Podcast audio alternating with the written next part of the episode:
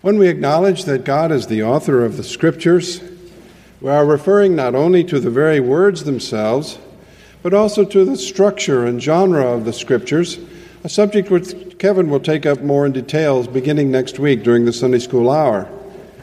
But we certainly notice as we look in the Bible and various places that there's a lot of repetition, a lot of repeating of the same ideas and the same concepts. We see it in creation as we see the seasons turning round year by year, as we see the week divided into a seven day period for stopping, ceasing work, and worship, and a certain pattern emerges. We've seen the patterns emerge in the study of 1 John as well, where over and over again, God, through John, the Holy Spirit, through John the writer, have brought us back to the same subjects. Three in particular tests of what is referred to in the first chapter as the fellowship. Tests that have to do with integrity regarding God's Word, love and service regarding one another, and truth and orthodoxy regarding theology and the doctrines of the, of the faith. Now, I hope you don't find this insulting that he would be so repetitive. There must be a reason for it. Let me make a suggestion. We have no trouble, I suppose, most of us anyway, remembering our multiplication tables from school. 7 times 6, 42.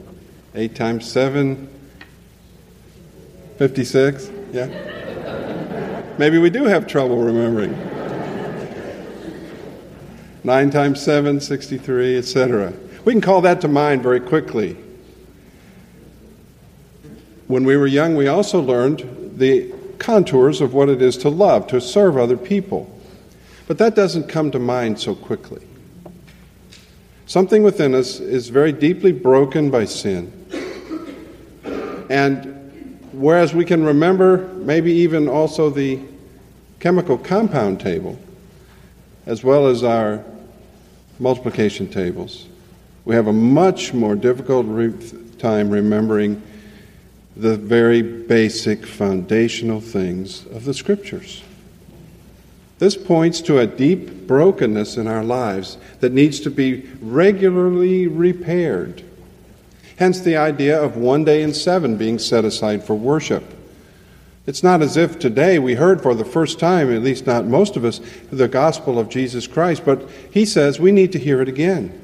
We need to come together on a regular basis to hear it again and again, not because our minds are clogged with uh, inability to comprehend, but because our lives are deeply broken by sin.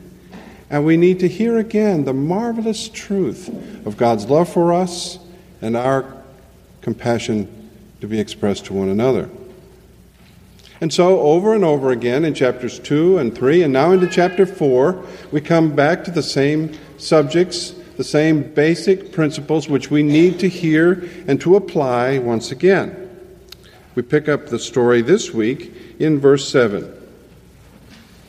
Dear friends, let us love one another, for love comes from God. Everyone who loves has been born of God and knows God. Whoever does not love does not know God because God is love. This is how God showed his love among us. He sent his one and only Son into the world that we might live through him. This is love, not that we loved God, but that he loved us and sent his Son as an atoning sacrifice for our sins. Dear friends, since God so loved us, we also ought to love one another. No one has ever seen God. But if we love each other, God lives in us, and his love is made complete in us. That's God's word. Let's bow together. O oh Lord, drive into the deep recesses of our heart and mind these matchless truths that you have given to us again and again in the Scriptures, and again and again we have ignored or chosen not to obey. We ask that you would use these moments again to help us to see the beauty of your love for us and the high calling you give us to care for one another. Through Christ our Lord we pray. Amen. Now, it doesn't appear in the context of John's remarks that the threat that they are facing is that they don't love one another. That was a problem in other churches and in other letters that are found in the New Testament. It seems that the threat here was a false teaching. Nevertheless, this concept of love is repeated again and again and woven all throughout the Bible. In this letter here, the first two times through the list of three, the love is the second one. Now he starts over again on his third list through and puts it first. Not because there seemed to be a lot of disruption, let me say. There wasn't a lot of fighting or, or schism threatening the people he was writing to. In fact, he, he writes to them with great affection Dear friends, dear brothers. But he wants them to see one of the central truths of the Bible, and we look at it now. First of all, love one another. Verse 7 Let us love one another. I remember hearing this first in Bible school when I was a little child. I heard it in my home to some extent, but in the church setting, it was the first time that I ever heard it was, it was as a child. And I remember it because it was an early message, but I know I failed to apply it so many times. It's so simple. Some portions of the scripture are obscure, but this isn't one of them. Dear friends, let us love one another, for love comes from God. Why? Is my first question.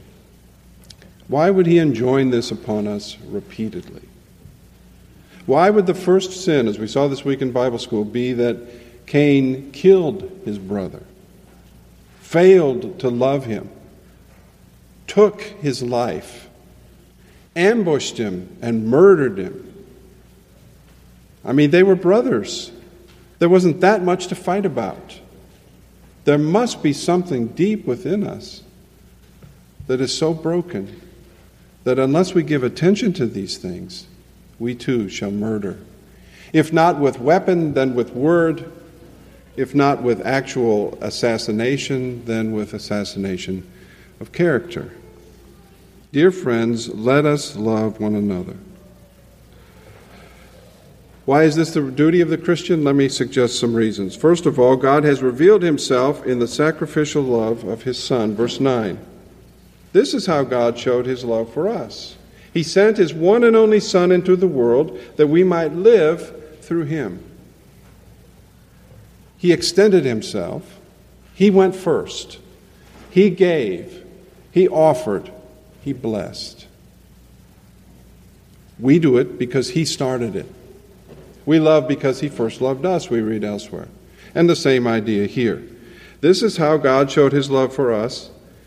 He sent us he sent, the, he sent his one and only Son into the world. This, verse 10, is love. Not that we loved God, but that He loved us and sent His Son as an atoning sacrifice for our sins. So we are called upon to serve and sacrifice for others because He did first. If you know God, you know that He went first. If you know Him, you know that His character is awash in grace and mercy and patience and kindness. Second bullet there love is part of God's eternal nature and his essence. Dear friends, let us love one another, for love comes from God. It's not something that we must manufacture ourselves or well up in our hearts for ourselves. For everyone who loves has been born of God. And whoever loves does not whoever does not love does not know God because God is love. There's something of his essence here. Everything he does is loving. He punishes us graciously and with mercy. He metes out his justice, overflowing with love. His truth, though it seems hard to us, his providence, though we have trouble understanding it, is saturated with affection for his people. This is very difficult for us to grasp because we want to judge things with our own eyes and our own situation and our own circumstance. That's normal for children. But what he's trying to do with the, his readers is bring them beyond childhood, bring them beyond elementary school to something bigger and higher. When we're young, we choose our friends based on where they live, what they, that we have the same interests, maybe even the same gender, the same age in school. And so we learn to pick people who are like us or who we like naturally. But that isn't what God does. He hasn't selected anyone on the basis of their likableness, for we are all sinners. More than that, disobedient, rebellious, petulant children.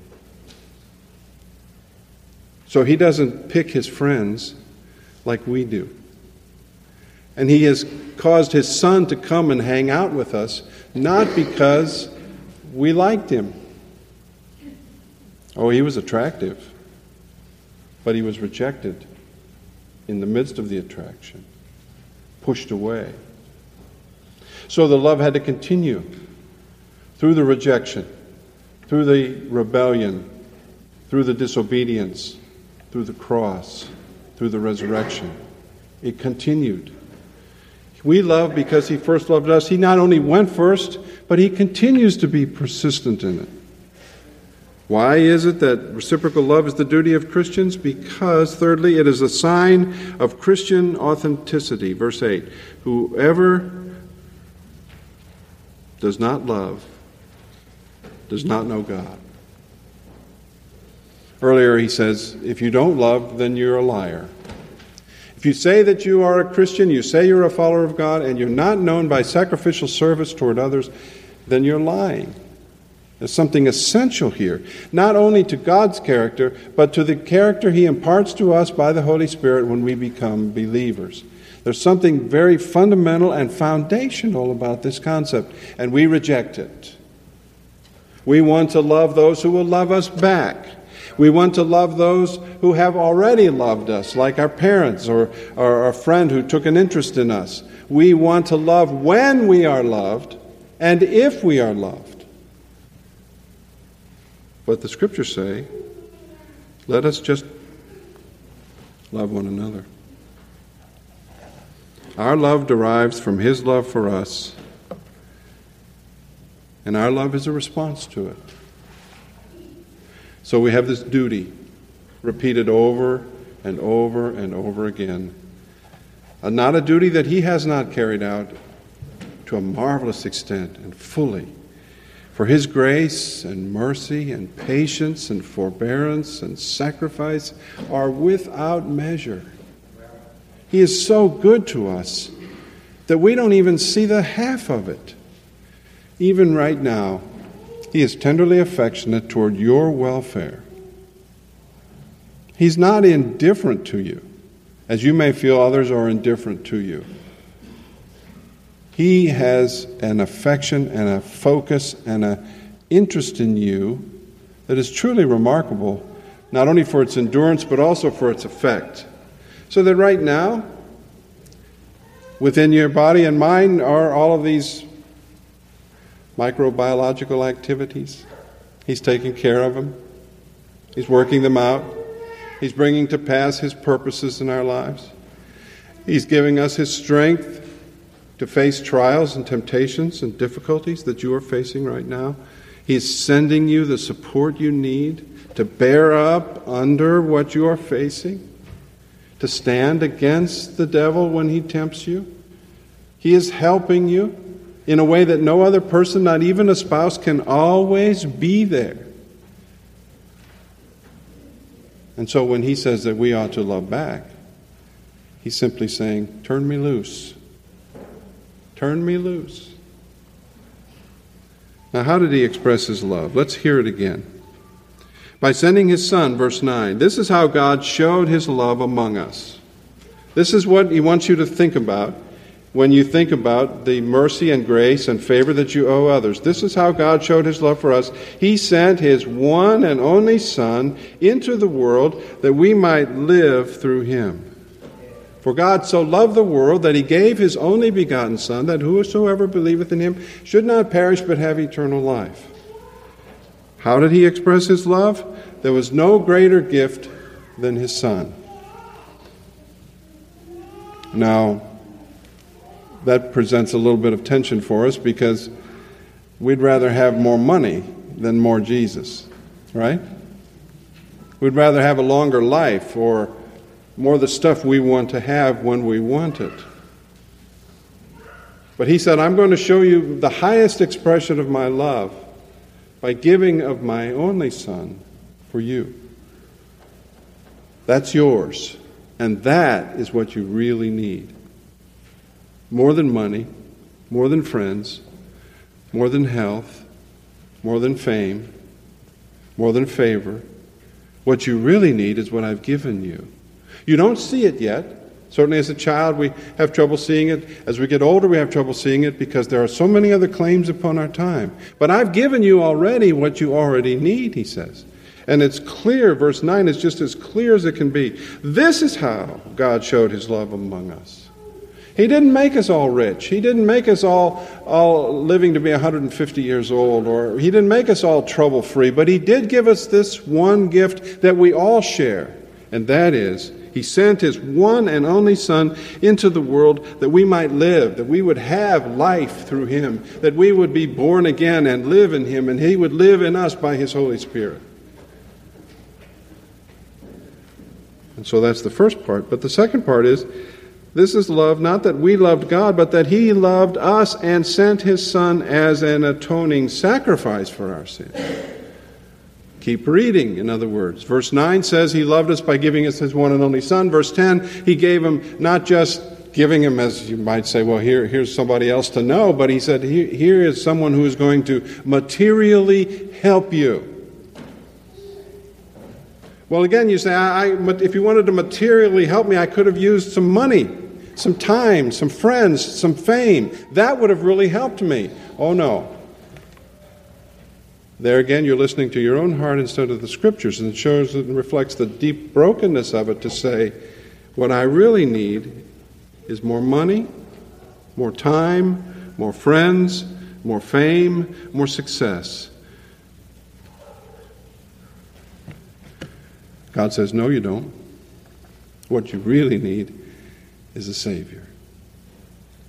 What you really need is an atoning sacrifice for your sins. That's what you really need.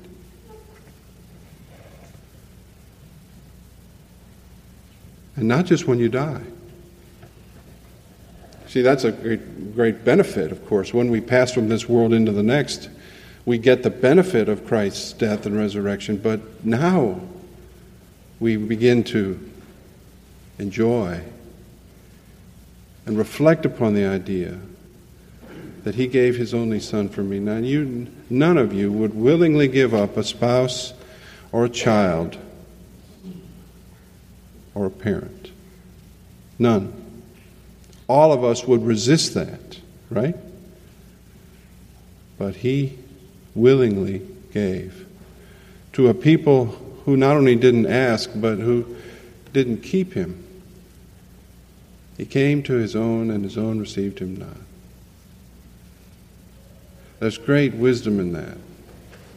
But all we think about is the next meal, the next, the next fun thing, the next vacation, the next thing that we look forward to, the next gift.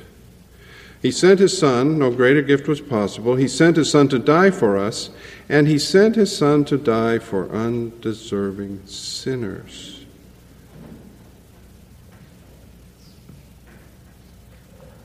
We needed a sacrifice, an atoning sacrifice for our sins. We give gifts to people that we like or that we feel some obligation to give to. He had no obligation, and there was nothing attractive about us that would have called for such an amazing gift, an expression of grace. But there it is. This is love. Not that we loved God, but that He loved us and sent His Son as an atoning sacrifice for our sins. If that's not the most important thing to you, then John says, you're missing the point. You're missing the point. If your family's more important, if your career's more important, if your self worth, sense of self worth and success is more important, then you're getting the cart before the horse. This is the supreme gift. And it means that we needed it. It means that without it, we were lost. Without it, we were beyond rescue, beyond help, beyond hope. So he, this, is, this is a love that sees need and meets it, extends itself to go there and to take our place, to get what we deserved so that we could get what he deserved. That's grace. That's mercy. And we are called upon at least one day in seven to be reminded of that because otherwise we will value far more money, friends, stuff, health, longevity, fame. We will love those things too much and they will kill us. None of those things can save us. If you get sick, your spouse and your parents will not be able to help you. Your, your car, your house, your wealth, your career, nothing will be able to touch it. If you need to be forgiven, ask your car. If you need to be forgiven, ask the teller at the bank. They can't forgive you. Those things are dead, they're lifeless. They're just like the stone, wooden idols of the Old Testament times. They have no life. And yet we spend so much time loving them. So we come back again love one another. His love in us has a marvelous effect. If this is the only reason to do it, if you don't want to take the command of the Scripture and the imperative that we find there, if you don't want to find the example of Christ, something that moves your heart and allows you to submit to Him, then take it for this reason. His love has a marvelous, marvelous effect. Verse 12 No one has ever seen God, but if we love each other, then God lives in us. And His love is made complete in us. So let's take for a moment, uh, just for the sake of argument, let's take the cross off the table. Let's take eternal life off the table. Let's take all the benefits of walking with God in the future off the table. Let's talk just about right now, just about the here and now in this life. Let's not think for a moment now, artificially, but let's try to set it aside. There is no future, there is no heaven, there is no life to come. Even if there isn't, no one has ever seen God, but if we love each other, God will live in us, and his love will be made complete in us. So there's something marvelously enriching that we have in this life if we love him back. And if we sacrifice and serve one another, for and serve one another. No one has seen or can see God yet. That day is coming. But now, in the meantime, we can have the experience of Him living in us and His love being made somehow complete in us. Second bullet there in the last point the unseen God reveals Himself not only in the gift of His Son, but also in His people, if and when they love each other our love for one another is evidence of his indwelling presence. Verse 13, into next week. We know that we live in him and he in us because he has given us of his Spirit. So the Spirit magnifies in our hearts the work of God. It may have only started as a mustard seed, but he is growing within you. If you are a Christian and you have asked Christ to be your Savior, then He has come to live within you and is maturing and growing you day by day and hour by hour and, and moment by moment. And His love is made complete in you. So we've heard it again. What does it mean? Why should we love one another? Because God is love and loving in all He does, and if we want to be like Him, then, then we can't avoid this. God is, He has loved us in Christ, and has shed abroad in our heart a new work of the Holy Spirit to give us an ability to love others. And if we love one another, God lives in us and his love is made complete in us.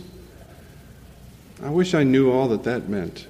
But one thing it does mean is that he who began a good work in you will carry it to completion until the day of Christ Jesus. There's a consummation and completion that's going on within you. He is working inside of you to will and to do both according to his good pleasure. He is working inside of you to make you new, to transform you, to complete an act that he began when you first loved him back. And it's a marvelous thing. His love is being made complete in you. That alone is a good reason to be a Christian. To have somebody working within my heart, to have somebody really make a difference in my life, to know and feel that I'm alive on the inside, that I'm not just what I am on the outside and what appears to the world, but that I have something new within me, something alive, something that's changing me. How rewarding and rich is that? So, what do I do? How uh, can I express this love to others that's so clearly required? Brothers, dear friends, let us love one another. Blessed are the peacemakers, Jesus said. Look for peace.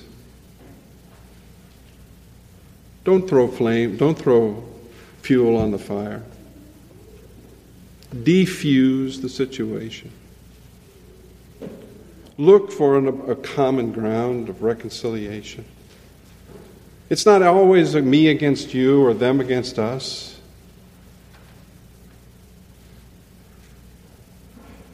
Psalm 34 14. Seek peace and pursue it. Go after it. Go after it. Be aggressive. Paul writes this way Owe no man anything except a debt of love. Go after it. You owe them, each other, something because you have been given so very much. Within your family, within your workplace, within your relationships in the church, there are opportunities to seek peace and to pursue it. And remember, that this is costly. We didn't say much about this on the way through. Of course, we should have. Uh, verse 9 this is how God loved, showed his love for us. He sent his one and only Son. Love is costly, it's not convenient. We can love people that are like us, people that we have to, people that we are affiliated with in some common affinity, but to love one another in the church means that we bump up with people all the time who seem just a little odd. They're different than I am. If you come to church seeking others like you, you will always be disappointed. Because people are different ages, different interests, different expressions of their faith. You will always be, if, if you are looking for affirmation of yourself, when you come to this body, you will always be disappointed. And you will say, There are a lot of people around here that I don't know. There are a lot of people around here that aren't like me. Yes, Jew and Gentile, slave and free, male and female, all of them we have to change the way we think about organizational groups. We are not in high school where we hang out just with our friends. We're not in elementary school just looking around for people that are like us. We are called to love each other, all of us loving each other despite the differences that divide other people. This is not high school. This is the church. And the church is made up of people who are qualified not because they dress like you or talk like you or think like you, they're qualified because of the cross. And they got in because of the cross. And so you're going to have to meet some people who seem strange and different, not the kind of people you'd hang out with ordinarily, but you have been given an ordinary, extraordinary life. Surely you can cross a barrier or two of age or education or background to say, How are you doing? What's up with you? How can I help? This is what God has called us to. It is a high calling. Suppose you say now in closing, suppose you say, Well, I'm just not interested. You know, I mean, I'm, I'm living my life. I want to live without all this extra effort. I don't have any extra effort anyway. If so, you'll miss so much riches and fullness and extravagance in your life. You will miss the work of God and all of His fullness that He has for you. You will, you will shut off a marvelous flow that's available to you. Don't do that. Don't say you're too busy to care for the brethren. Don't say they're too odd for me to get to know them. Don't say anything except, Yes, Lord. Let me love my brothers and sisters. And we know that if nothing else happens, He'll be pleased because nothing escapes His notice. Let us pray. Well, Lord, nothing new here today. Same old love one another. John has repeated it again and again, and we have ignored it again and again. Open our eyes, we pray, to kindnesses expressed toward others, toward a way of service and sacrifice and gentleness of spirit. Help us to seek peace and promote it. Help us to love one another. For you are love, and you have loved us, and you have given us a new nature and a new ability. If, however, there are some here today who have not taken Christ as their Savior and have not felt this love as fully as they might, we pray that you would indeed open their hearts and their minds to embracing the Lord Jesus Christ and to knowing a love that they've never known before. And someone who will come in and never leave them or forsake them. And someone who wants to bring to completion a work that he is beginning even now. And he will use them in building his kingdom, even the least of us. And so we thank you again for reminding us what we've forgotten because we think mostly about ourselves. And unless we have your help, Lord, it'll always be that way. Through Christ our Lord we pray. Amen.